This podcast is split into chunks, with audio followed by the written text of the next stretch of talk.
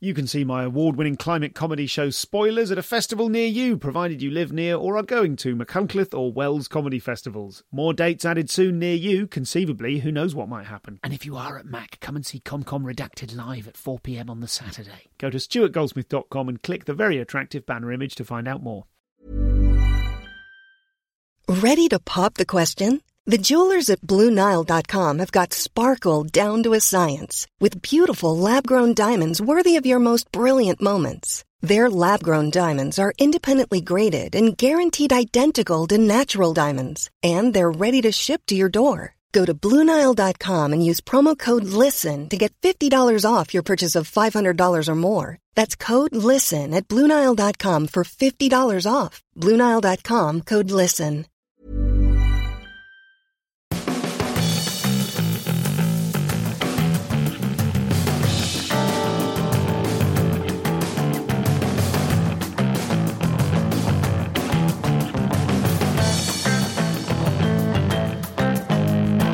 Hello and welcome to the show. I'm Stuart Goldsmith. Today I am talking to Colt Cabana, a brilliant comic, but not the sort of comic that you'd imagine. He's a wrestler. He's like a proper pro wrestler. He's a wrestler of 20 plus years, 21, I think, 21 years experience. Um, a professional guy who's wrestled the WWE. He's in the uh, uh, a, the AW something at the moment. Look, it's not my specialist subject.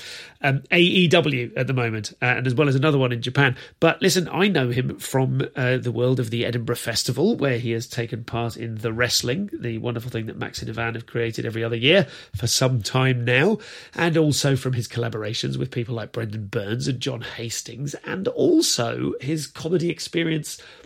That's sort of some of his comedy experience in our world, but he is truly a renaissance kind of a guy because he sort of operates in so many different spheres. He uh, does the Art of Wrestling podcast, which is. Uh, I suppose, a bedfellow to this podcast in some ways. Um, and he also, in his wrestling, is very, very funny. Now, listen, I am the first to admit I'm not an expert in wrestling, but I know a thing or maybe even two things about stand up comedy. And uh, there are numerous parallels. We are going to talk about mentorship and growth. We're going to talk about uh, how sort of persona and character and how he's learnt to play his character instinctively in radically different environments to a comedy gig, but not that radically different if you think of them for a moment. Uh, we know, I think, that the uh, the worlds, the lifestyles of wrestlers and comics are, are similar. Stars at the top, lots and lots of journey person performers out there uh, trying to make a living from a, a, sort of sometimes unforgiving circuit and lifestyle. Um, and we are going to talk about just sort of all sorts of this. I, there's 15 minutes of extra content available to the insiders because that was really inside, inside, inside baseball, um, where Colt discusses evolution uh, over a long career and crowd work with a baby and the fakeness or otherwise of UFC. Get that for clickbait. All of that is available at comedianscomedian.com slash insiders, along with all of the extra content from every episode that has it. But let's stop waffling on and get stuck into this conversation with Colt Cabana. Thanks for coming on. Should I? Am I calling you Colt or am I calling you Scott? And this will maybe open up a case of uh, persona and what all those things mean. Oh, I, I don't know. I mean, I get. I would say this this is a quote unquote business thing. So okay, even though right when if I'll see you on the street, I'll tell you to please call me Scott. But I, I really don't want anyone else who doesn't know me as a friend to Okay. call me. I I don't want anyone to call me Scott, but I, you know, I'm I'm talking to you, so I'd want you as a friend to call me Scott. But knowing that people are listening, I want them to kind of always in their head know me as Colt, if that makes sense. Yes. Okay. Okay. So this is so this is a really new thing for for the comedians comedian podcast, and I'm very excited about it because it's an interview unlike any other I've done. I will occasionally the nearest things it has, the nearest things to this, because I was thinking I haven't even really had magicians on this show before. People where there is an element of something mysterious Oh, or some other Stuart, element. I love that you have categorized me into magician. No, not at all, not at all. Here's what I've categorized you into. The the episodes most similar to this will be Jinkx Monsoon, fabulous drag act, and Randy, who is a puppet. so somewhere between drag, magician, and puppet. Like, of course, you're nothing like these things, but you see the similarity in territory. Like Of I don't, of course. I don't, I don't interview people in character. Like Randy, I had on the show with Heath, his kind of owner operator. Mm-hmm. So, um, Well, luckily, And- my my character is essentially the same thing as my human. So Yes, yeah, fine. fair. um, my human, and that already introduces some big objects about like some some comics will talk, even comics who aren't sort of in character in inverted commas, they'll say. You know, I can't struggle to think of a name, but like the the act will be called Steve, and they'll go, "Yeah, well, what Steve would do, Stewart Lee." You know, he'll talk about the character of Stewart Lee and the choices they make and what have you. And bef- before we go into it, like I've I've wrestled wrestlers who wear a mask, and I'll know them. Let's just say their name is Bob, and their and their character's name is like Ted, and they'll be like, and then Ted runs in, and I go, Who? I'm like, who's Ted? okay. It's like, what are you talking about? You're calling yourself your character in a third person to me? What is happening? Yes, yes, but then you would, but you would introduce yourself as Colt to those guys. So you are. Would no, you, not not necessarily. In, in the in the back of a locker room or a green room, quote unquote, I'll always say my real name. Okay, okay, gotcha. because we're So- I'm not trying to put on a facade of, of fakeness to them. I'm trying to put on a facade of fakeness to the audience. Yes, understood. And that's interesting. There's something I've spoke, spoken about on the show before, on the podcast before.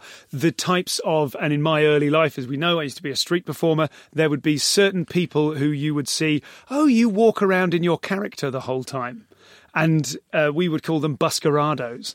You know, sort of people who are like, this is the lifestyle I am. You know, you could, I, I've kind of accused Brendon Burns of this in the past. He doesn't do that anymore. But, you know, Brendon is someone for whom there's this, the on stage persona and his actual self. And you go like, does the character of Brendon, are you that same person when you talk to your mother?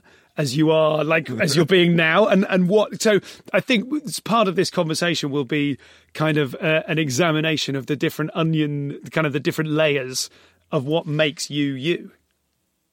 And if you, wa- I don't know if you want to name names. I won't name names, but and I'm sure we'll get into it. Is you know I did the wrestling at the Edinburgh Fringe many times, and in the back, you know I consider that a wrestling show. Kind, you know, it's kind of funny because it's half comedy show, half wrestling show, and I considered that a wrestling show. So I would introduce myself to some of the comedians, and one of the comedians was in full. I won't say any names, but they were in full clown makeup, head to toe, and I was like, "Oh, hey, I'm Scott," and they were like, "I'm."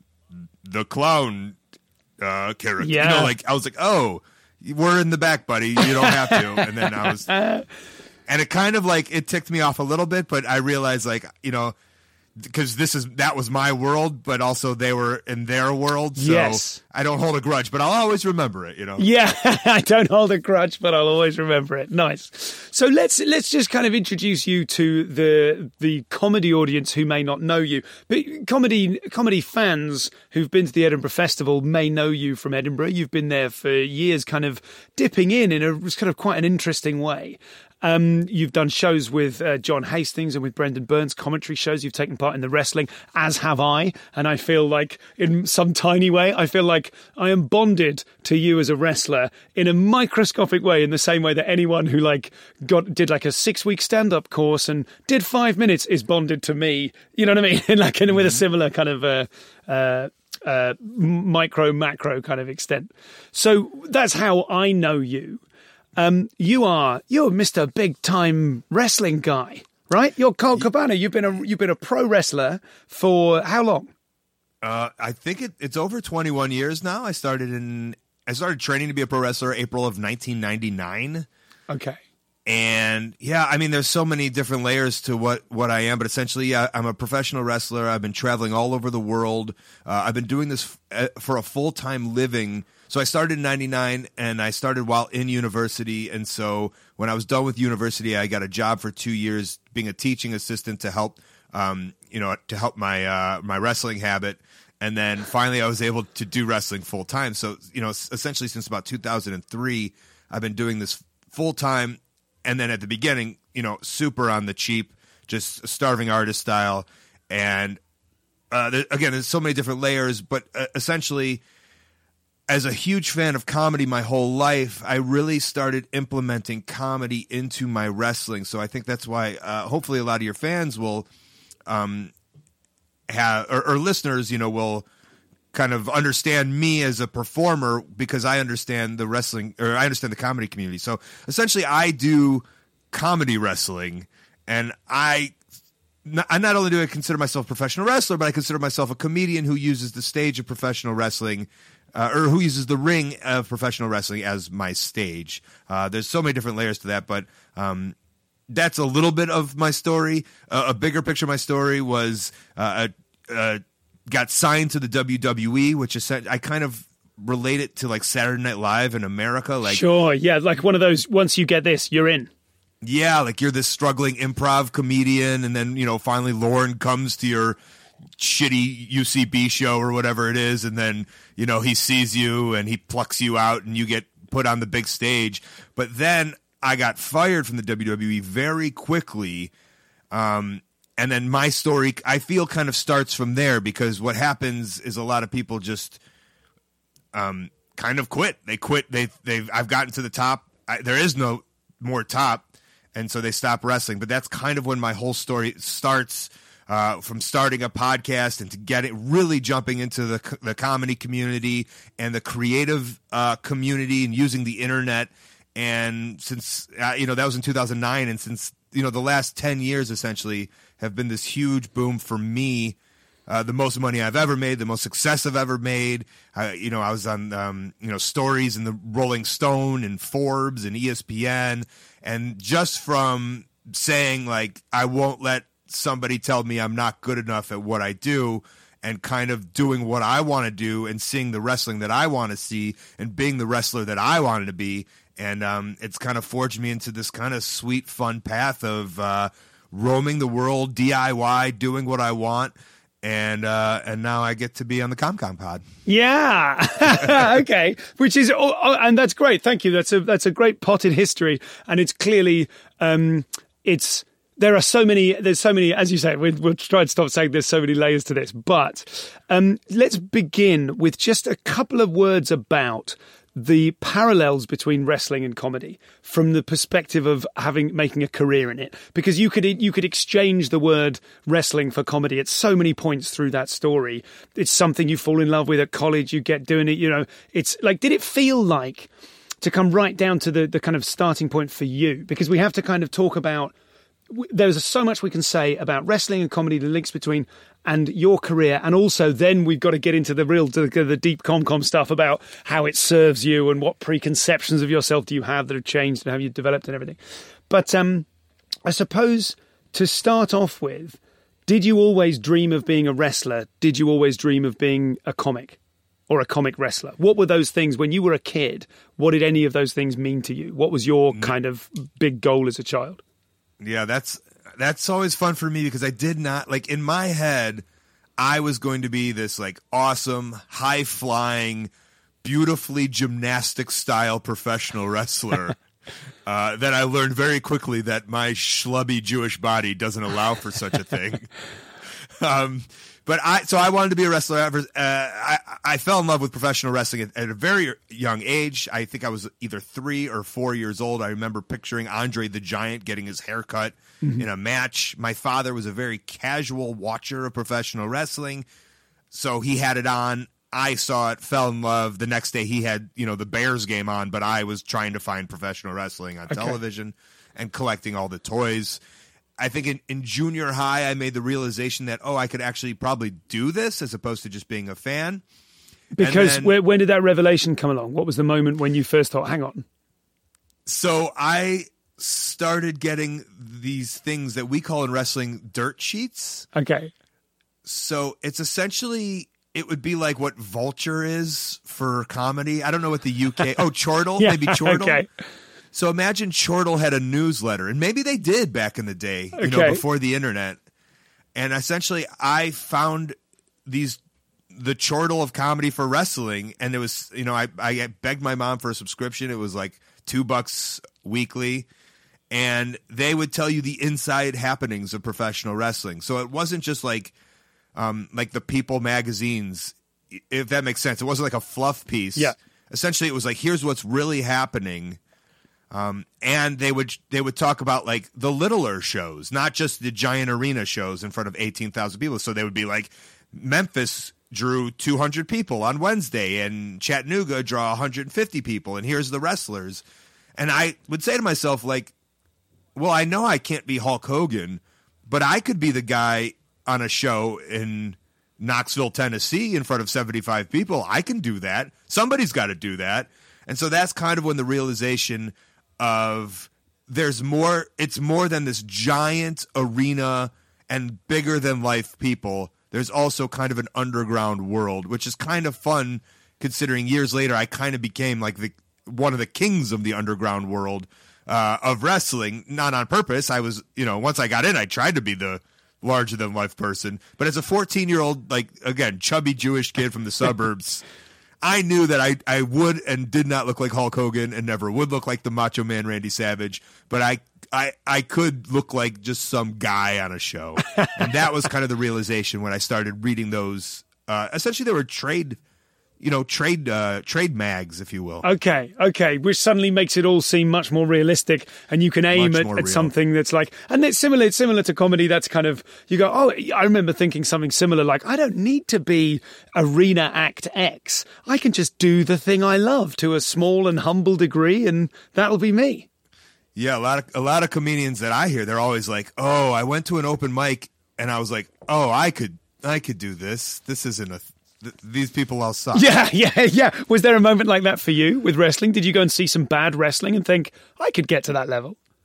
Oh, that's not bad, but I did go. Me and my, my friends and I did go to some independent shows, and even though I wasn't trained as a wrestler and they were, I still thought it was amazing that they got to be wrestlers and I couldn't be at that point, or I wasn't.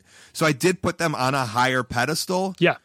Um, but it did. There was a realization of like, oh, once I train, I'll eventually, I I can be on a pedestal as these people, as opposed to you know the big the big show that I would go to like with my dad as a kid or something. Yeah, okay. And and let's just let's just kind of cover some of the main parallels. Certainly in terms of the lifestyle. From what I understand, and this is even pre-watching The Wrestler, which movie made kind of like that that kind of suddenly, you know, my wife has an understanding of wrestling due to that movie, you know. So there's sort of lots of different um, levels of, uh, of of understanding for me. But as I understand it, the life of a wrestler who is not in WWE is very similar to the. There's a circuit, right? So you tour around, you do shows, you have all the same or some of the same concerns about. There's just you and your dream, and you're getting out on the road, and it's punishing and exhausting, and the money isn't great, but you keep doing it because you love it. You meet like like-minded people and maybe like one of the things that just really kills me in comedy is you meet someone you gig with them you get on with them really well and then you just don't happen to see them on the circuit for three years and you're like oh that could have been a closer friendship but it was so you know Yeah. so brief so But when you see when you go and you see them pers- yeah, that person in the in the three years, it's like you never stop seeing that person though, right? Oh yeah, well, um, sometimes, but then then there are times when you're like, oh, I didn't really get to like I didn't get to bond as much as I wanted to. I just like there's someone I'd get on with, whoop, and they disappeared because they work in Scotland and you never see them. Yeah, but but just what what are the kind of the kind of um, brass tacks of the links between a life as a wrestler and a life as a comic, as you understand it? Yeah, yeah, it's kind of funny you say that. I remember listening to a to Never Not Funny Jimmy Pardo's Oh, yeah. podcast and hi, and him being like, I drove seven hours to go do basically an open mic and then drove right back and never thought anything of it. And I related to that so much. A because there's probably he was I'm from Chicago he was from Chicago there was probably a million Chicago open mics but for some reason he was like I got to do this one in Cleveland that's six and a half hours away or whatever and never thought of it and, and and the same way with me is when I started training in Chicago like we didn't have any contacts in Chicago nobody uh, nobody booked us on shows, so we really started traveling. And by we, I mean some of the people that I trained with. We just started traveling to whoever would put us on shows. Now, the one big difference between comedy and wrestling is professional wrestling needs needs you know a five thousand pound structure in order to put on a show. Whereas comedy, you know, and this isn't a knock on comedy, but y- you need not even a stage. You need anything that you can kind of make into a makeshift stage, which is very much easier. So let's say, you know, if you're training, quote unquote, you know, eh, doing open mics and you want, and someone wants to put on a show, they just have to kind of find a local bar. Whereas we have to find a venue big enough to put in a wrestling ring. We have to pay for the wrestling ring, which is, you know, you know, 20 years ago was maybe $350. Now it's a a thousand dollar rental or whatever. And that's just the start. And so, uh, for me, the shows were harder and harder to find locally. And that's why we did, we jumped in the cars and we, we traveled, you know, um, when it first, so essentially I always find it weird, and I talk to comedians about this because in wrestling you have to pay to play almost, Yeah. but it's not. It's not even that you you have to learn the secrets of professional wrestling and how to do it safely. And there has there has to be a mentorship. There has Yeah. to be. You know, you you pay this person X amount of dollars, and they tell you you're doing it right and you're doing it wrong, and that's always been nailed into my head. Whereas in comedy, I like you know it's fun to hear the different people talk about comedy classes, and I have taken a stand up class, um, and I know that it's like kind of frowned upon by the comedians, and then some people Yeah, less so now. right? But it it is like it's not like a hundred percent. That's the the correct Sure, way to do yeah. it. Everyone kind of says you go to the open mics and you learn on your own essentially. Um, which it's just one thing I really find wild that the idea of the mentorship isn't isn't necessarily there in stand up and it's you and in, in order to become a wrestler you have to have it. And maybe it's not a great mentorship because essentially you're you're paying somebody. And in wrestling there's a lot of times where these are scams Yeah. where people don't teach you the correct way. And you don't know because you're kind of going in cold because you don't know wrestling you're hoping someone teaches you. I mean, arguably there is a link there with comedy courses. I think that's you know maybe not outright scams, but you can be taught by. There are excellent teachers, and I would recommend anyone thinking of who's listening to this thinking of learning comedy just ask around ask several people for some references on the teacher of your choice because you will you know there's good and bad but yeah absolutely the idea of a paid mentorship or nothing like that's the only way in that must um, confine, I suppose. Do you think that kind of limits the the the artistic growth of of the form? Because you have to the, the nature of the, sh- the the work is that you meet people and you have to know that you understand the same terms. I guess. Yeah, but it's it's. I think it's. I don't. You know, times have changed, but I, I do think it is the right like security system, though. Yeah. if that makes sense, where you're only allowed into this brotherhood or sisterhood, quote unquote, unless you have been correctly trained, and we will. You know, the wrestling community, like we will spot you if we find someone who has snuck in. You know, Sure, sure. and sometimes, you know, that can go either way. Sometimes somebody will be like, you know, uh, sadly in wrestling, sometimes, you know, physically, um, that person will be like kind of exited out of professional wrestling, which is, you know, something I've not done, but it's kind of almost uh, understood. And, and, and those are some of the things that I think, you know, just like in, in, in comedy that people are trying to change. I think some people are trying to, uh, get rid of the idea of physically manhandling or woman handling somebody out of the industry. We're trying to get rid of those kind of things. Sure. Uh, or the other thing that would happen is that we would we would accept them and be like, "You have potential. We will help you." Yes. Uh, if we find you know a, stra- a straggler coming into the wrestling industry who is obviously not trained but trying to um, you know facade their way in or whatever it is. Yes, yes. Yeah, that's interesting. There's kind of those are links because obviously you need that security because lives are on the line. You know, if you're, and I know so little of the terminology, I'm afraid to use any of it in case I name a move that isn't a move. I think a moonsault is a thing. I think I've seen you do a moonsault. Um, But that's that's like um, that's master class stuff. You're not doing that the first day.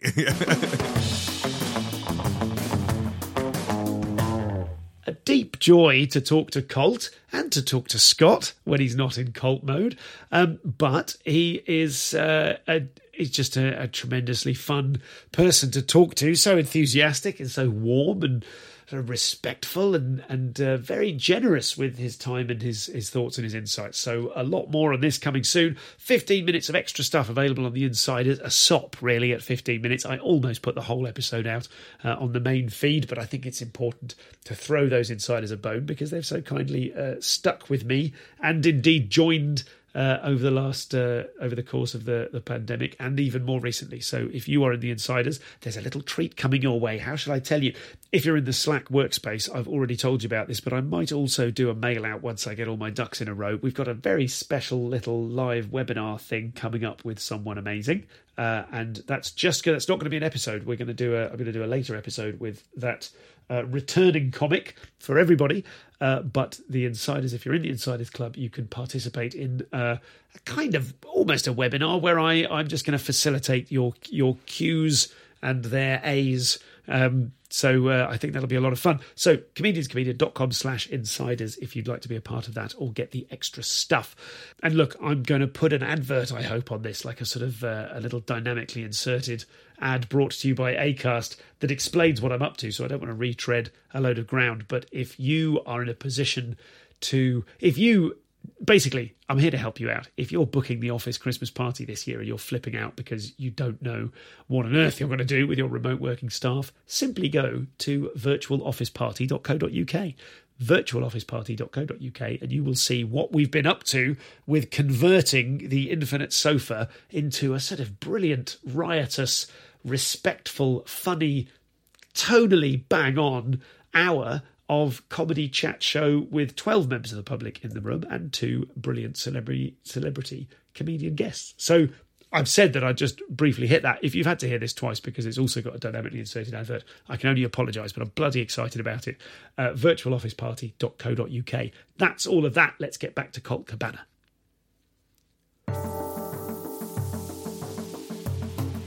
Let's talk for those people listening. I mean, is kayfabe still a thing?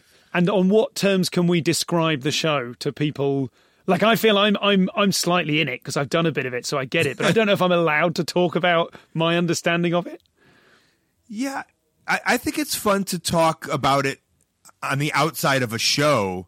But I think when we're inside of a show, and I think this is the stuff you'll appreciate, is that we we want to keep kayfabe alive, or the the secret of pro wrestling, for the idea of the of fans have bought a ticket, and we don't want to ex- expose what we're doing. We're trying to um, change their reality for two hours or whatever it is. So, uh, in saying that, like what I think, what you there's so many different levels of kayfabe, but essentially, I don't want to wrestle you, Stuart, in a match on the first match, and then during the fifth match, we're sitting next to each other at the bar where everybody could see us talking to each other. Sure. Yeah. Okay. Yeah. And so, so those are kind of like the fun, weird, you know, hidden rules or tricks of wrestling is is keeping kayfabe alive. So I don't want to be wrestling you, and then maybe we met we miss something up during the match, and then I go hey, and I stop the match. You go hey, we're supposed to do this, Sure. and then you go oh yeah, because there's an audience there, and they're they want to be they want to be tricked into thinking I hate you, you hate me, Sure. I'm trying to win, you're trying to win.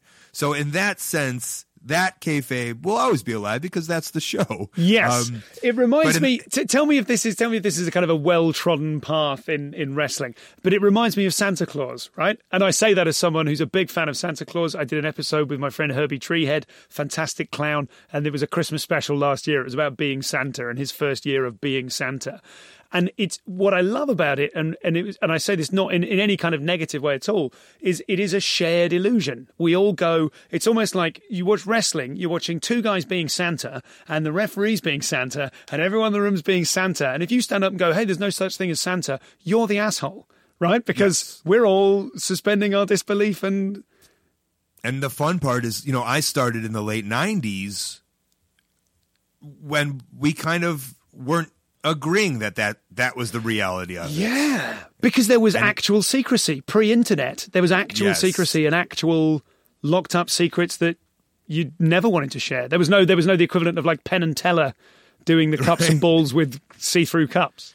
So it's funny you say that because I think in 1998 there was a show. There was a show on NBC called the the, the Secrets of Magic. Yeah. and there was also a show called The Secrets of Wrestling. Oh. So they tried, and it, I think it was on NBC, which you know obviously is like a BBC equivalent, whatever BBC One, but um, you know, and that was the start of like tearing down the walls. But you know, now I would say ninety nine percent of the people at the show know exactly what they're getting into, like one hundred percent. They know we talk in the back. They know. Um, you know we've mapped out some kind of match. But the fun part of it for a lot of people is that is still 99% and there is a 1%. Yeah. And so there's a different kind of fan who loves the idea of knowing that like maybe I really do hit the, hate this person and maybe I'm hitting this person a little harder than I should. Sure. And that becomes a show within a show for different yes. fans. Yes, yes. So there are levels by which you can do almost in jokes for a certain type of nerd. No, I don't, I don't mean nerd, but I mean I'm just thinking in comedy terms. You can do the apparent show, and then you can do almost asides, which are only understood by people who really know their comedy.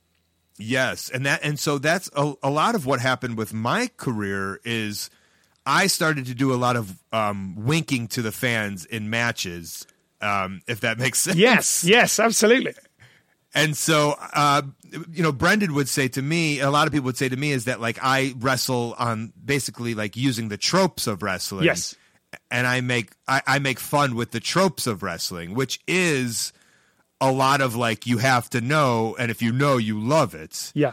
And so that you know that was at a time, let's say in 2010, like right right now, I would say 2020, a lot of wrestling is like tongue in cheek, and we all know what we're going into. So in 2010, when I really started to dive into this weird comedian wrestler act, and by comedian wrestler act, I I don't mean like I'm doing, um, you know, uh, I, I'm playing a comedian Sure. but but I do bits. You Yeah, know, yeah, I, yeah. I essentially have bits, and um, and and that wasn't really happening at the time. And even in ten years, there's been a whole thing where a lot of people started doing bits, started winking. Uh, it started becoming a lot more tongue in cheek, and so the wrestling industry has kind of totally changed in a decade. But that was something I was playing with very early on, and it wasn't how it wasn't and because when you say there's two like it wasn't me beating somebody up and saying like oh my god this could be real. It was the, the total opposite side of the spectrum. It was me um you know uh making fun of like uh you know a, fa- a famous one in the wrestling world is there's a um there's a there's an old thing in wrestling where the wrestlers would crisscross you know they would go Yeah, the opposite yeah, yeah. ways. And so I started playing on that trope a lot, and I would start making, you know, I, essentially I'd, I'd make different punchlines to that crisscross, which usually just ended with like a clothesline or something. But I started doing silly things within that crisscross, and a lot of people, a lot of you know, wrestling fans remember that crisscross, and now I'm doing different things with that. So it's kind of hitting a lot of different buttons. Uh, and a lot of nostalgia, but now in like a new era way, at least at the time. And- and that's still what I like to do with different things. I like to find things that people remember about wrestling and kind of twist them up within the match. Did you have any peers at the time who were also exploring that idea of comedy of tropes? So I don't want to make this a whole plug about something, but um, I did make a documentary. I made three documentaries, but the third one was about comedy and wrestling. And one of the people I did it with was a wrestler named Kikutaro, who is from Japan. And I brought him over from Japan for this documentary. Uh, and we went on like a road trip, and we, and, you know, in between the road trip, we kind of talk about um, you know, comedy and wrestling. But Kikutaro is someone who was doing this in Japan uh, before I was around, and so he is somebody that like I would watch tapes of, and I would think it was crazy that it was happening. But you know, maybe stereotypically, I was like, Japan's crazy. That's what they Sure, do. you yeah, know, yeah, like, yeah. Okay. It's just a different place. It would never fly. He's just allowed to do that, you know, because Japan. Yeah. So I, I would, I would, I've, I've always felt a very kinship to Kikutaro, um, and a lot of the Japanese wrestlers who would explore that avenue before it was really getting explored in America. Okay. Some of the I, I I've had a couple of sources send me like a dossier on your career because I'm I'm you know what I mean I'm unable to have done the normal research that I would do when with a comedian. You know I'm like okay I'll watch this special this special. I've seen I think some of the things that we're I wanted to ask you about what are the, kind of the funniest bits and then I watched a video of you and Toru is it Toru Yano Yes, and the one where you're trading the DVDs at the top of the match. It was only from last Yeah, year I yeah. think or two years ago. Yeah, we, we did a couple of matches. So, and, and Yano would be the person now who I feel uh, akin to, and he's also Japanese. And you know, and I don't know how you would relate this, and I'm sure you can.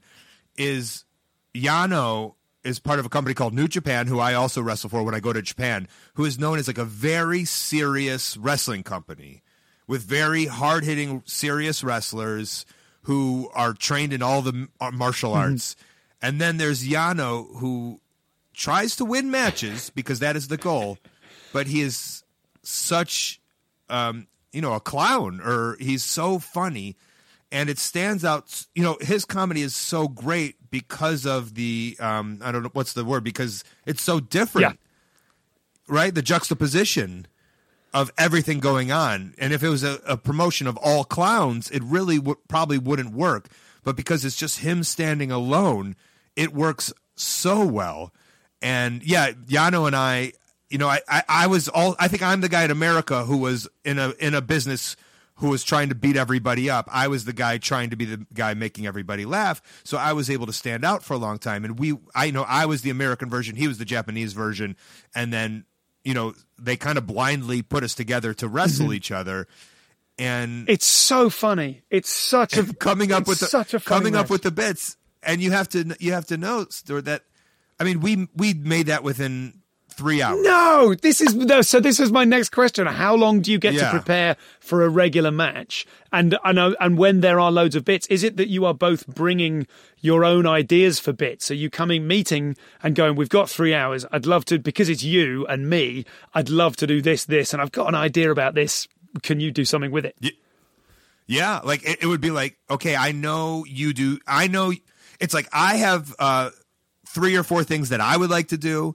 I know that there's things that you do, um, and then I would like to put my comedy touch on what you do, Yeah. and I'm sure you would want to put your comedy touch on what I do. And so, if you look at that match, let's say that match was nine minutes Yeah. long. Essentially, in my head, I'm going to think, okay, nine minutes long. We're probably going to want to do four or five bits that are a minute and a half each, Okay. Um, which is also important. And you can relate this to stand up because I do, I do too. When I talk to my stand up friends, or even when I go up and do stand up, is I don't. And it's a mistake that a lot of wrestlers make is they they want to die on the vine of a five minute bit that we know if it does not work, you are stuck in this five minutes of nobody caring or laughing or or being committed to Sure. it. So I I never want to make um, you know my wrestling bits too long because I know if it dies in the first 10 seconds, then we're stuck in it. So, so for Yano and I, we, let's say we have four or five things that we figure out we want to do. We place it, we put it, we, we kind of come up with those ideas and then we also come up with transitions because they have to transition correctly. you know, we can't just go from one to the other. We have to tell this story, uh, of why, you know, how it goes from the other. And then we also put it in, um, planning of, uh, you know, of our set essentially. So we want to build. We want, you know, what's the, obviously the, the pin will be the crescendo, but we want to, you know, what's stronger than the, the other? You know, where will this fit? Why will this fit here? Will the first thing we do help tell a story within the third bit that we do? Yes. Because if we put the third bit, you know, in front of the first bit, then that wouldn't make any sense. And so that's kind of the structuring of the comedy within the rest. And and status comes into that as well, doesn't it? Because like he gets the DVD out, then you get your own DVD, and then everyone in the crowd is going trade, trade, trade. You trade DVDs, and I thought I think I saw one of the comments under that YouTube video, which is it referred specifically to that moment. It said the audience. This is one of the biggest audience pops I've ever seen, and it's like you know it's not a wrestling move. It's it's a narrative move. and then so within that so within that set i'll, I'll use it in your terms within that set um also there was improv in that too because uh, i think he went and then sold his dvd Yeah, yeah. He sold it in the crowd. and then i gave mine to a kid Yeah. for for free and that was um all of that essentially was just uh, us improving but it's kind of fun because we had never worked together before but we both know our characters Yes. so well and we also know wrestling so well that we both were able to have the confidence in each other and not even think about it. You know like it, it's gotten to the point in my career that i didn't even think about it. I just knew this was the right thing to do. Yeah. and he knew whatever he was doing was the right thing to do. So um, there was nothing there was no nervousness in my head to be like don't deviate don't deviate. Um, Brett, uh, we are both professionals enough to know, like, of course, deviate as much as possible. And I always, when I train seminars, I always say, and I don't know if I'm sure there's a term for this, and I'd like to hear what you call it, but I always call it a gift. You know, it, um, if there's a if there's a woman in the crowd, uh, if there's an old grandma waving a bag, that's a gift. Yeah, you sure. have to go acknowledge that gift. You can't ignore. It's a gift. You can't ignore it. You have to go play with it. You have, you know, if there's, uh, you know, whatever it might be, you have to play with it. You can't stay right on your um, path of what your spots are because you know the world is telling you use this do something with it. And the good wrestlers they do. And that's part of like learning to be a great wrestler is you know in the in the back when we train it's like here's how you call a match. But it's so hard to train to be like you have to feel your instincts and do whatever you want also because it's a show and the fans don't know what your set is. And and you it's an interactive experience. You have to interact That's incredible. I what what I love about that is it does because there is an element of improvisation. It does mean that when you watch a wrestling match, like I didn't know those bits, you know, the selling the DVD, the thing with the kid were improvised. I think back to the first time I saw the wrestling at Edinburgh, which was the second year, um, and I remember Patrick Monahan running into the crowd and the Blob chasing him, and. Uh, and then he he ran up the he ran up the rake and the blob chased him. And he looked genuinely angry. And I was like oh come on it can't be real but it's so real. And then Patrick ran into the center of the crowd halfway up the middle rake. Blob chases him, and then Patrick escapes by crowd surfing down the audience, which Blob can't do because he's too big. And I thought Yeah. that that's everything about that I love, and presumably it's I love not knowing now how much of that was improvised, how much of it was a loose plan, how much of it you know that, that's so exciting. I guess it's like when two improv comics, you know, in, like improviser, like you know, long form improv people meet from other sides of the world and just meet at like an improvathon or something and just immediately start doing it. That must be really satisfying. Does that ever presumably there are times when that doesn't work. I mean, I'm often on bills with people who I think I don't love what this guy's doing. I don't love how this MC is. I remember years ago I was brought on by someone who got the crowd whipped up into a frenzy and then told them all how great I was and then went, "Oh, oh, sorry," and made a big show of like getting a piece of paper out of his pocket to remember my name as like a slam on a young comic. Are there, are there those Yeah. kind of things? Yeah, uh, the first thing when you say that will will remind like there's also different rules of wrestling. So like if you're a let's say you're a wrestling manager, I'm sure you Okay, like yeah. you know there's the big guys and there's the manager. So in wrestling, like we'll teach, hey, as a manager, you're always going to be afraid of the wrestler because you're this puny manager. And so there's sometimes where a manager, where you, you, me as a good guy, will come over to the manager and be like, you know, if I get my hands on you, I'm gonna, I'm gonna beat the crap out of you. And then sometimes these managers who maybe aren't trained or have the ego of like I'm the toughest, biggest, they almost step forward to you. Ah, okay, then you're in quite a difficult position. such a difficult position, right? And so then you're then I mean that essentially it's it's thinking on your feet. It's what do you do? You know, if you're like I said before, you know, if you're of this old guard, you would probably punch that manager as hard as you possibly could. And then, you know, it it stops becoming fun wrestling in the back and it starts becoming kind of sad because people will take liberties and then this person will get punched in the face but honestly, like the police can't be called because it was within the context of this fake fight, you know? So if I punch you, if you're the manager and you're like, you know, Colt, you suck, and then I step up to you and you're like, no, you suck, and I'm like, well, I have to punch him, and then I punch you as hard as I can, which if we did that outside of a pub would be, uh, you'd be, I'd be arrested.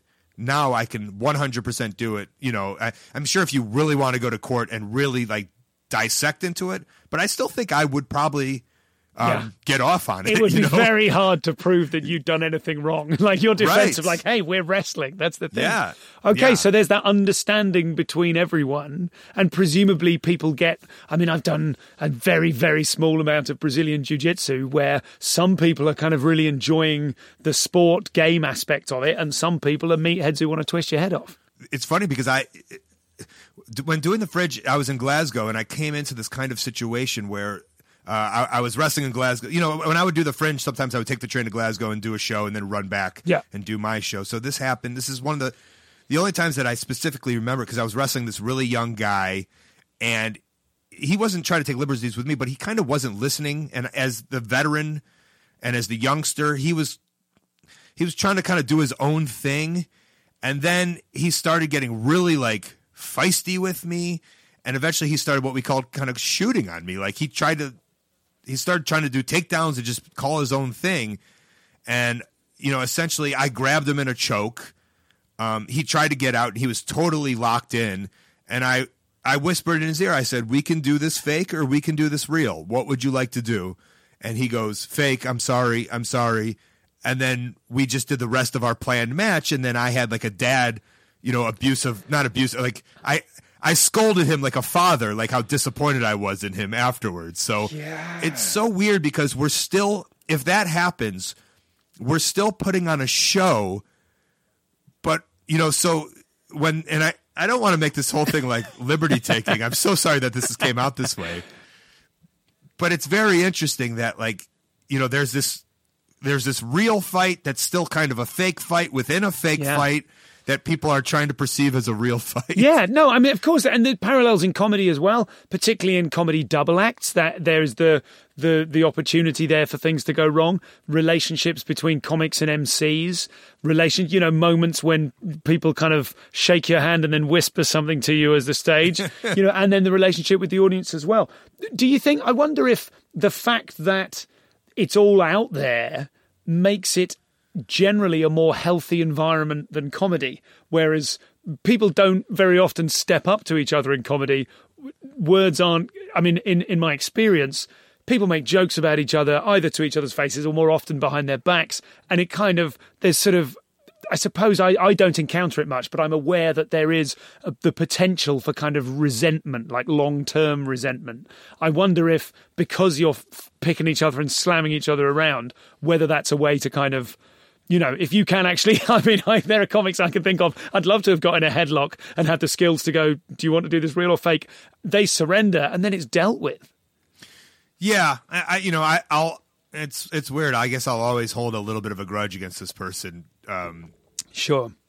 you know, but I don't know if they came to me and they were like, "This was five years ago. I've grown up. I've realized my faults." You know, I'd probably uh, appreciate that and I could move on. But I haven't heard from the person, so um, it is what it is. Are there limitations to being a comedy or a comic wrestler? Do you? Because I think of the comic wrestlers, and I, I can't think of many famous names. Like the main guy is the comic wrestler always kind of a second or third fiddle to the the star. So here's kind of what I say, and I think you'll appreciate this too. Is I have a, a wonderful base of professional wrestling. I was trained in it. You know, that's what I. I mean, that's what I've been doing. But I was like a regular wrestler guy for probably the first five or six years of my career, maybe five years of my career. So I have that handle. I can do that. My natural instinct is just the the thing I want to do is the comedy. So essentially, if I was, you know, our show and our circuit um, a- at least you know now i'm on television it's kind of a whole different aspect but for the past let's say you know i signed in february for the past 18 or 19 years before that i would go from little show to little show. And so like in cleveland aiw has a, a, a you know a team of like local wrestlers. In chicago aaw has local wrestlers. In boston uh, beyond wrestling has local wrestlers. And then they kind of bring people in like they're quote unquote headliners. Those are the fly-ins. And so i would go from little show to little show. And if there was no storylines within the whole arc of me colt cabana essentially it was just a one-off right? And if, if it's just a one-off I, I would just do what I would want to do, which is have fun in the ring, make people laugh, make people.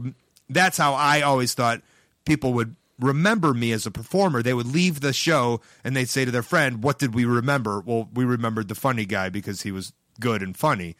So uh, that's essentially my role as the comedy wrestler. But in the storyline arc of something bigger, that's when you can become that's when there's different aspects and and and that's where I'm a little versatile in my you know let's say in my acting if you will like almost uh, you know if if I could relate it to and I won't relate it to like Jim Carrey in the sense of uh, you know I'm J- the Jim Carrey of the wrestling ring. but if we think about we think about Jim Carrey and we only think of the mask or the silly guy in Ace Ventura and then we see um you know the Truman show or you know the other one whatever the other ones that he did that were amazing we see this range of of comedy but we know he's a comedian but now we can see him as a Grammy winner or Oscar winner what would it be I don't know Sure, uh, I imagine. yeah the winner of the the acting awards Yeah, yeah, yeah. so that's how that's how I would kind of be perceived as where if you give me a one off, I would be a comedy wrestler.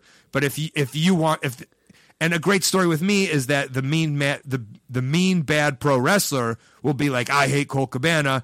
He never takes this serious and then he would beat me up. And this is kind of like teaching you how a storyline would happen in wrestling is i don't want him to make everyone laugh. I will beat him up. And then maybe i do get beaten up to a bloody pulp and now it's not fun and games for me anymore. Now the crowd has seen me bloody and now i'm starting to reassess my career and my life. And there's a vignette of me going you know this was always you know fun and games when no one has ever done this to me. And i'm uh, a little you know now this is where everything starts get you know you don't think i can wrestle? You think i'm just fun and games? Well i'm going to come after you and i'm going to show you and now i'm getting revenge on this person and now the people see a different side of me and you know they're they want me not only to win but they want me to beat this wrestler up because what have they what they've done to me so now we start telling different stories within the ring and within the genre of wrestling And I think that's so. I'm really fascinated by those stories because I, the the disagreements I have with my wife over what movie we should watch. For me, it's often no, sorry, for her, she'll want to watch something which kind of has cathartic emotion. The running joke is she'll always want to watch a movie where a young boy has his bike stolen and gets kicked down the stairs, and it's French, and that's it. You know. Whereas what I need is plot. I like heists. I like time travel movies because I love plot. I want to see that thing that um, uh, David Mamet refers to. The playwright David Mamet talks about drama has to be no, but yes, but no, but yes, like that, and that's that's wrestling all over, right? It's I mean, it, it sometimes might feel like it's it's broadly or sometimes crudely drawn, but it's it's sort of inescapable in its ability to gather someone up and pull them into the story. You can be sitting there going, well, don't, I mean, come on, this isn't really, I'm, a, I'm an adult, this isn't my thing. And then two minutes later, you're like, oh, you know, so we have a term called you know when we get taught wrestling it's called wrestling psychology okay. And you know i'm sure there's something for comedy but it is that ups and downs of you know how do we bring them up to bring them down to bring them up to bring them down? That is like a thing we are we are told when we are young but you do not learn it until you have lived it. You know like i can kind of tell you the psychology but you have to do a thousand matches to be like oh within the moment of just the naturally and and the great comics do it. And you know I, I i've seen you do it. You know exactly what i'm talking about. You know you might not even know what i'm talking about but i know you know what i'm talking about. Yeah, okay, okay. is, is is how to control and manipulate a crowd. Yeah. and you know so right so for those movies that's up and down. That's essentially what they're what they're doing. But we also have that skill of you know and i could do it with just a series of headlocks and arm bars.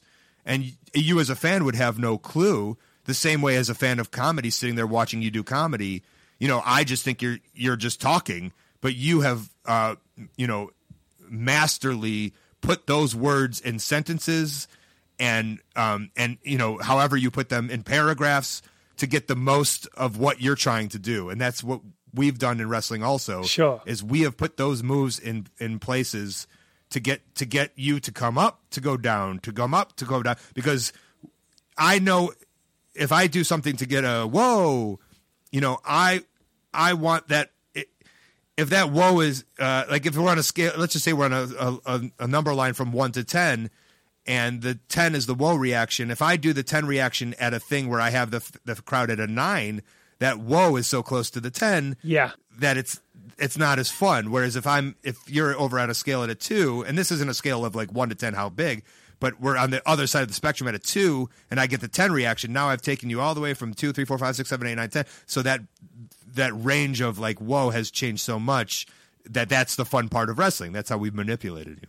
And that, and and so when you're putting a, a show together, when you're putting a match together, you are having conversations about the moves that you want to do and that what you think will work together. But you're also hoping that you see eye to eye on the amount of woe and the amount of the kind of the elastic tension of where the match goes. Yeah. So presumably there are some people you have a match with where uh, it works particularly well, and you're like, oh, I love when this happens.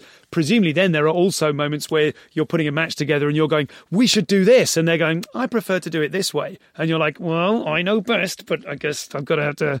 Do you know what I mean? Is there, there that kind of give and take? A hundred percent, of course. And you know that's part of being a prof- a professional. Is you know if you're stuck on one way of doing it, I'm gonna try. I'm not gonna try to get my way of doing it. I'm gonna go okay, but then I'm gonna say to myself, well, what is the best?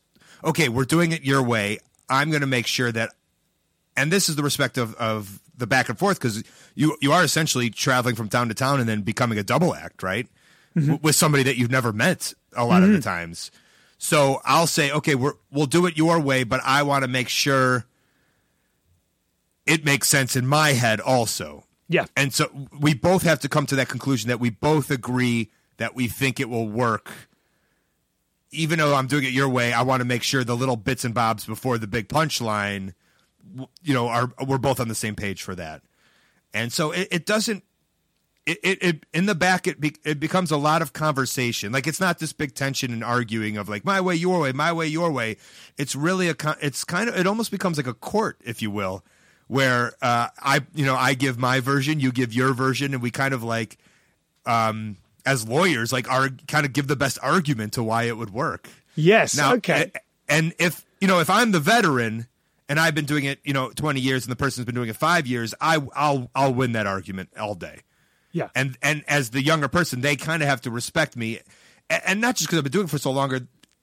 That is kind of the unforeseen rule, but essentially it's because I've lived more lives. I've ref- I've wrestled more matches. Like I've ex- you know through experience, I know this will work. You know, I have, or I have a better percentage knowing that it will work as opposed to the person who hasn't done it as much as me. But when it's on an even playing field and when it's your friend, you know, though that is that is when you really make art and it's so fun like you know yano would be a good example toru yano is when we are two equals making our art together and we're talking to each other we respect each other and we're coming up with bits and and sometimes we do have some like there's many times where I've come up with stuff and we'll laugh in the back and then he'll think of something that's way better and then he you know he has to politely say in broken English mm-hmm. because we don't speak the same language, which is another crazy thing. Mm-hmm. I don't even think you touched on that. Is that he doesn't speak English? You know, like I don't speak Japanese, so we put together this comedy act in two different languages through physical pantomiming in broken English and Japanese. That's the TV show I want to see. Forget the lunch thing. I want to see people who don't speak the same language having to. But I want to see the process of putting together the match. And I, you know, I think the people, I think anyone in the arts who maybe laugh at wrestling, the amount of respect that they would get, at least from me, in seeing me go to Japan and planning, uh, of you know, essentially a ten minute SNL skit, Yeah. uh, and and planning that in maybe an hour or two hours, something which I'm sure that whoever you know, the person in the arts maybe with their with their nose up, thinking this is lowbrow, you know, would take them you know maybe a month to choreograph.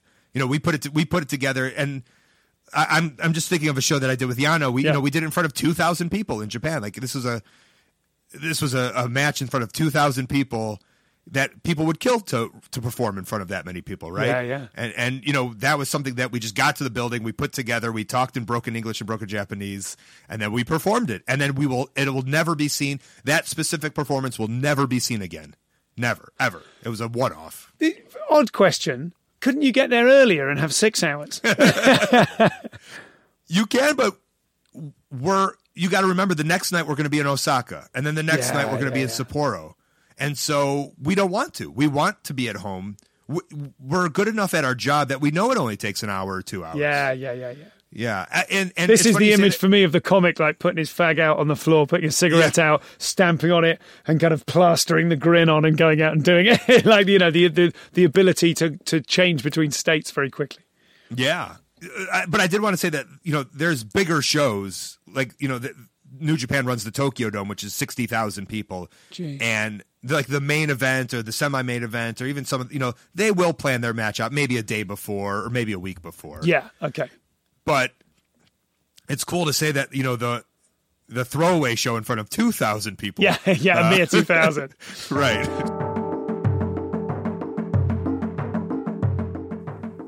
we talked about your superpowers. What are the what are the chinks in your armor?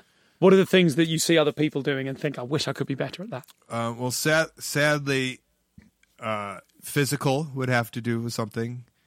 Uh, you know, Okay. I don't know if that. Well, maybe that could be related to, but um, you know, I've never taken steroids, and um, I train very hard, and I try to eat well, but uh, I I don't, and, and will not look like you know John Cena or Batista or whatever it is.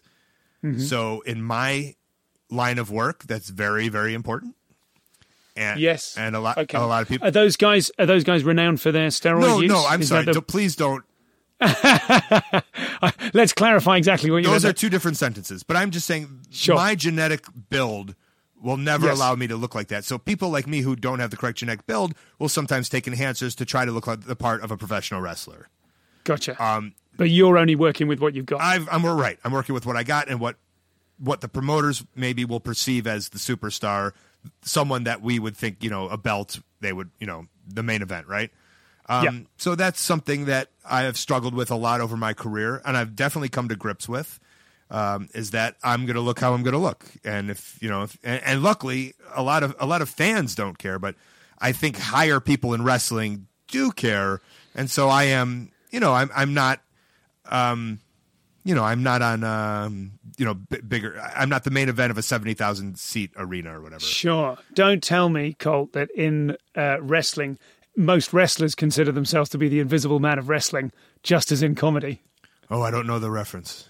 Oh no, no, no! Just in in comedy, people are forever comics are forever saying, "Oh, you know, not." Uh, it's not that they would use that terminology. Most comics feel like they've been overlooked, Oh, yes, yeah, and not in a way that I'm. I'm not being. I don't mean that in a pejorative way. I feel like that. We all feel like Yeah. that. You know, there's this sense of like, oh, there's infinite. Once upon a time, the possibilities were infinite in any artistic life, and then as the possibilities close in, the horizons close in, then you might feel like, oh, I, I, I could have been. I could have been that. Well, what, what I guess what's fun with me is that, of course, we all want to be like this bigger thing, but I've I love I I love where I'm at and what I'm doing, and I and I always have, and like a little bit of me was like. I'm, I'm a realist in that sense of like a little bit of me is like, oh, I wish, you know, oh, in this dream scenario, this promoter would be like, let's make Colt the champion and see if it works. But that's Yeah, yeah. that's such a, a minuscule you know i realize that that's not going to happen but i've controlled my career especially since that you know firing from wwe i've controlled it so much that i've essentially made it to what i want it to be and what i want it to be is me doing fun stuff and traveling the world uh, as my own boss and i you know like i said i signed a contract with a, a promotion called aew which i believe is on itv over um, in the uk uh, but it's it's big. It's big time wrestling now, and so that narrative has changed a little bit. But the promotion was basically f- was was founded upon all of these like minded people like myself who didn't succeed in corporate wrestling and kind of became their own person. So that's kind of a why I signed and why why I why I like it. But for years I was controlling my own narrative, and I liked my narrative. You know, I liked traveling. I liked being um, kind of a road dog, if you will. Uh, I loved selling my own merch. I loved just being my own person. So. Uh, a little bit of me was like, yeah, maybe they'll be like, here's ten million dollars, and we want you know you to be the biggest star in wrestling. But I knew that wasn't a reality. But I remember where I came from and how little I was, and I and I always know that when I started out, there's so many like those, and to where I am now, or let's say you know two years ago, um, that path is so hard to get to, and there's so little amount of spots that not that I'm lucky because I worked my ass off to be there, but I'm I in the moment I always remember how fun it is, how great it is that I'm where I am, and even if it's not the top of the show, it's such a great place to be within the wrestling industry, and I'm I'm I never forget that, and I always just think like I never get mad at where I'm at because I always know that if I wasn't doing what I was doing, I'd be working in some office or something that I wouldn't want to be doing. And my dream was to be a wrestler, and I'm being a wrestler. So I, I I'm very grateful. And I never take that for granted. are wrestlers subject to are wrestlers is it as common in wrestling um, that the performers have got mental health issues Yes, but we don't have a stage to realize that we have mental health issues to talk about it. So I'm going to say a lot of it is bottled in and never brought out. Um, but what makes for a good wrestling locker room, and essentially like, um, much like your podcast, you know, my podcast, which I started 10 years ago, was kind of, it came to light, A, because podcasting was getting so big and I loved listening to the podcasts but it was these locker room talks that weren't documented for everybody. yeah Um, and uh, I wanted people to know the kind of talks we were having. It wasn't just like, I, you know, I eat protein. I body slam people. you know, it was real life talks, and so like I think those are the only places that wrestlers can have those real life talks. But may, maybe there's there's not enough, or there's such a machismo in wrestling uh, and bravado from the the wrestlers that, um, you know, I, I think in real life that it's hard to uh, to admit that you have these faults. I guess it'd probably be the same, but I, I think it's a little more amped up because it's such a culture of manliness and bodybuilding, um, and even for uh, you know even even for you know the women or the nine nine non binary. You know, I, I don't want to make this like a man thing, but like just that overall barbaricness of professional wrestling. Um, it's hard. Uh, I, I think there's you know, there's a lot of people probably that want to get stuff out that are just too afraid. Uh, and and again, I think you know we're changing that as we should. I don't think it's where it should be. You know, I think hopefully in 40 years, but you think about the people now, I'm sure it's still kind yeah. of stuck within. And, and, even even in even in comedy, which is comparatively unbarbaric or physically less, you know, kind of uh, monolithic. I, I mean, I, I can it's hard. I've got a, I've got a, a, close friend who's a performer who is very very guarded, and I make an effort now of saying whenever I speak to him, I say, "And how are your feelings and your emotions?" like it's a little running joke. Like here is a space through which you can actually say something real. So hmm. like, what I'm saying is, it's hard enough for us you know, who who don't need to be going out and being slammed around and you know training in that kind of way, to actually make a little space to to say to someone that maybe you don't know that well, "Hey, are you okay?" Yeah. You, is this all right? And you can actually say so, and I'm not going to judge you, and it might be useful. You know what? I'm going to make a, a, a, mental note to um, next time at, I'm at the show. I'm going to ask uh, a couple people. Good. Yeah, I like that. Are you happy? I'm happy. Yeah, of course. I love, of course. Why, of course? I'm living my dream. Um, I'm living my. I, I mean, there's. I guess there's uh, I'm I'm pretty self aware, so like there are faults, and I, I'd like to think I'm aware of the faults, and who knows if I'm working on them correctly, but I know that they're there. Uh, but overall, uh, you know, I'm I'm I'm I'm doing exactly what I want to do. Uh, I wake up without an alarm, except for today uh, because we're Thank in different you time again. Thank you again, Chicago. uh, you know, I've I've paid for everything that I own, and I know that I'll be able to be fine once I'm done physically wrestling because of wrestling. And um, there's a sense of pride in that. Is that you know your parents or whoever always say do whatever you want to do, and I literally did whatever I wanted to do, and I'm still doing what I want to do, and like I didn't. Uh, I stayed true to myself, and I, I, I don't know. I didn't do. I'm doing what I want to do, and so you know that whenever there's bad things, and there will be hiccups and bad things in our life, um, but I can always, you know, look back and just and just say like I, I literally did what I want to do, uh, and I, you know, I, I'm doing it. So that overall arc makes me happy. When there is sad things, the overall arc of um, people saying do what you want to do and live and follow your dreams, which sounds cliche. Like I, I, I did it and I'm doing it is there before we wrap up? Thank you. It's such a great answer. I've really enjoyed this. Let's do another one sometime because this is, I feel there's so much more to talk about. But just to wrap up, is there, is there something like there's a thing I say to other comics or um, uh, newbie comics when I'm trying to realign my own mental health by realigning someone else's. Do you know what I mean? When I'm trying to help myself by helping someone else, so it, it, reminds me of sensible ways to think. You know, less, less, you know, more useful thinking.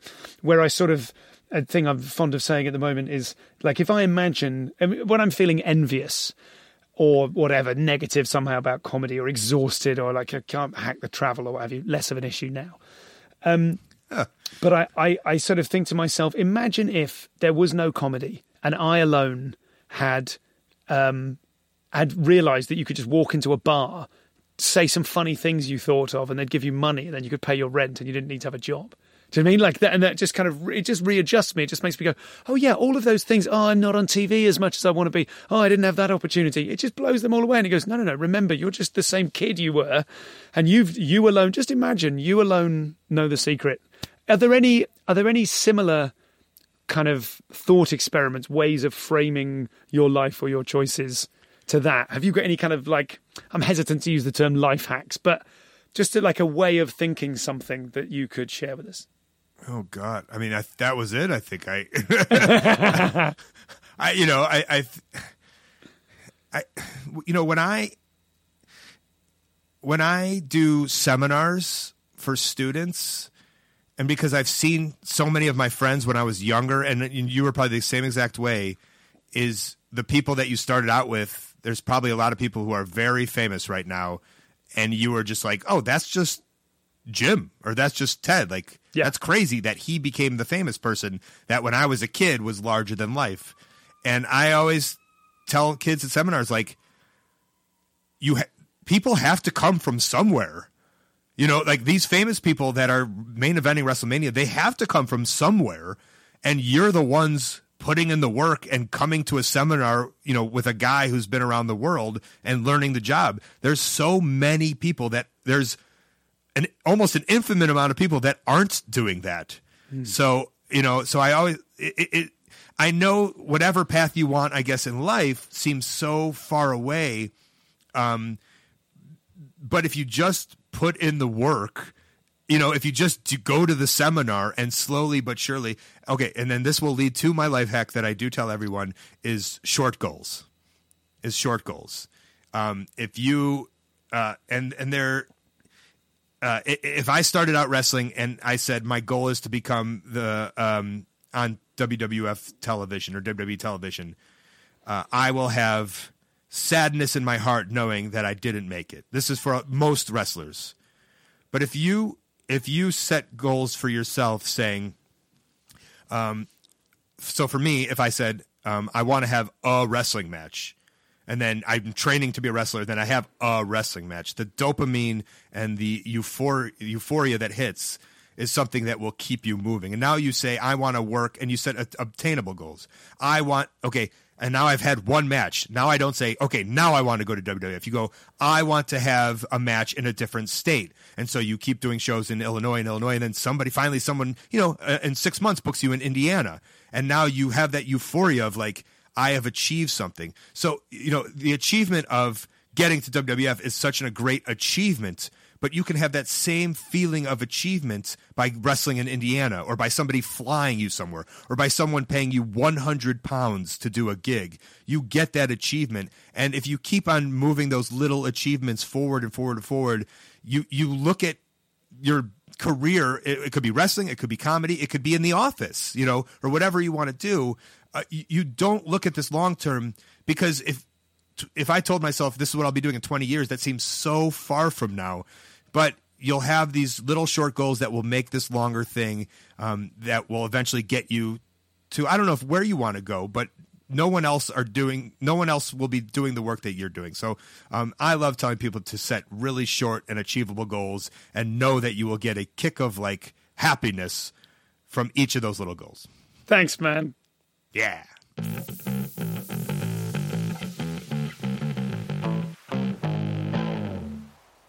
So that was Colt. Joyous, absolutely joyous, and I've uh, I've got a brilliant episode with Martin Mor in the can, aka Martin Big Pig. That'll be coming out next week. Coming up on the pod soon, Athena Kugblenu, and then Nigel Ng returns mere moments after he became stratospherically viral on YouTube and now has several million YouTube subscribers. We're going to have a little retrospective of how the last six months have been absolutely bananas for him. That's recording later this week and coming out soon. So comedianscomedian.com slash insiders for the extra bits from this uh, from this episode and also all of the ones that have extra bits the infinite sofa is on hiatus not permanently. That's why it's a hiatus and not an end. Whilst i focus all of my energies on getting out these virtual office parties available from virtualofficeparty.co.uk me and producer callum will be bringing you something very special. So if you're in an office and you'd like to know more that's where you go. Get in touch with me, info at comedianscomedian.com or tweet or Instagram me at comcompod. I reply to everything on email and the others I reserve the right to simply click like or even occasionally retweet. Um, I'll post amble at you in just a second, um, but uh, that's sort of that's it. Thanks to Colt Cabana for coming on the show. Thank you to Jake for logging the episode. Thanks to Nathan Wood for editing and uploading the show. And thank you to Robert Smoughton for the music, your podcast consultant, as ever, Peter Dobbing. I've been Stu Goldsmith. Thanks for listening, and uh, we will be with you next week with more stuff. Oh, thanks to Taylor McLeod as well, who's been doing some fantastic work for me on social media. Thank you, Tails. We love you. So uh, that's the end of the episode, unless you fancy hanging around for the postamble, which is in just a second. Oh, how many times have I refreshed the Guardian website and CNN and Fox News? What a week. Holy shit, what a week. What an incredible thing to see the leaders of the world come together and collectively shun a great big loser. Um, look, I'm not saying Biden is perfect by any means, and uh, as we know, the uh, the Democrats are more akin to the Conservatives than the Labour Party. Uh, there won't necessarily be much radical change under a Biden presidency, um, but maybe it. I mean, thank God Trump's out of the White House, and or will be soon once he's finished smashing everything up, nicking everything, and loading it on his onto his uh, plane to uh, take a little trip uh, on Air Force One, from which he intends never to return. Mark my words. Um, but not only is he out of the way, that this uh, hopefully that this uh, this paves the way for some very exciting people in the future who could possibly radically change what America is. Wouldn't that be nice? But uh, for me, it's it's basically uh, been it's manifested itself the last week in um, a mounting sense of holy shit, Biden's going to do it. This is incredible. Uh, and the most intense period of social media use of my life. I mean, God, my eyes are rectangular from looking at uh, rectangular and in portrait mode. So I look like uh, the dragon Toothless from the How to Train Your Dragon series. Um, from just constantly refreshing and updating feeds of one sort or another and doing jigsaws whilst having CNN on the background. Uh, that's been great. Um, so I don't have much to say to you apart from that. instead of a huge sigh of relief.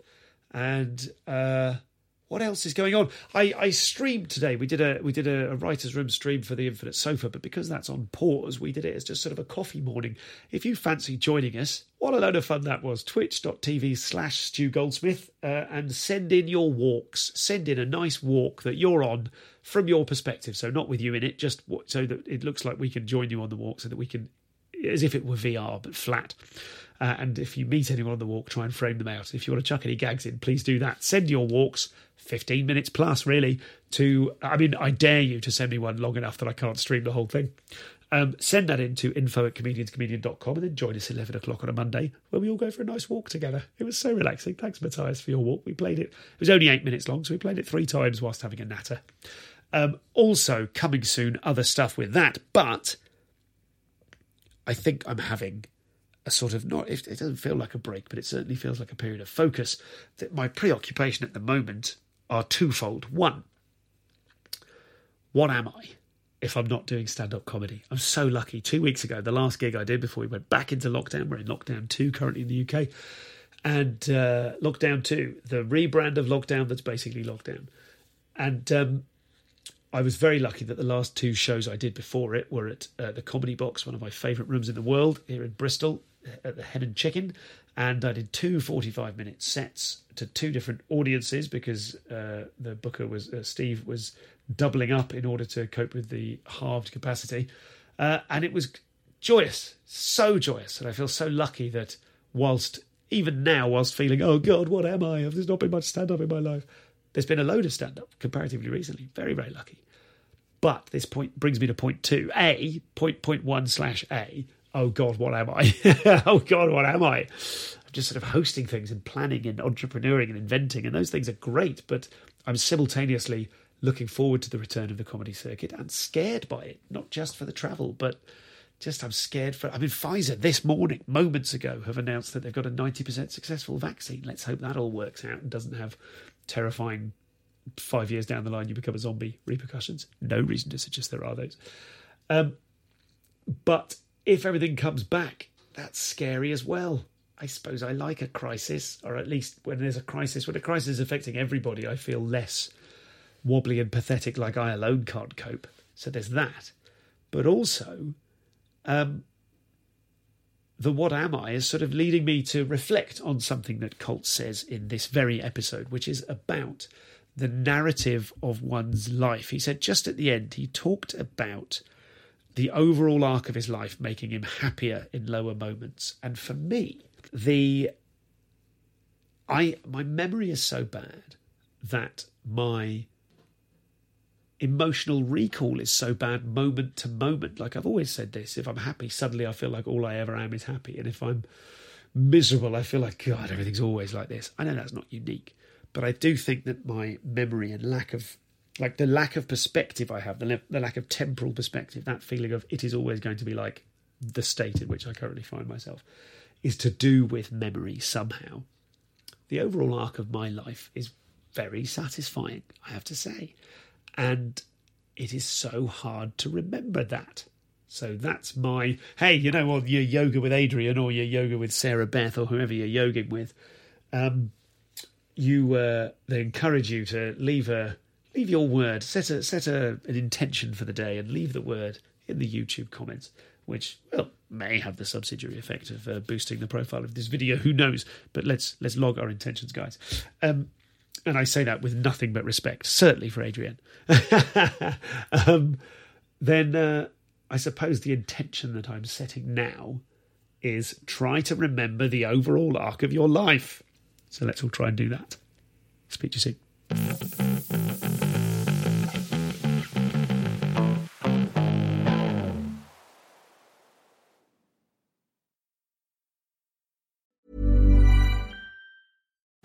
Protect your dream home with American Family Insurance.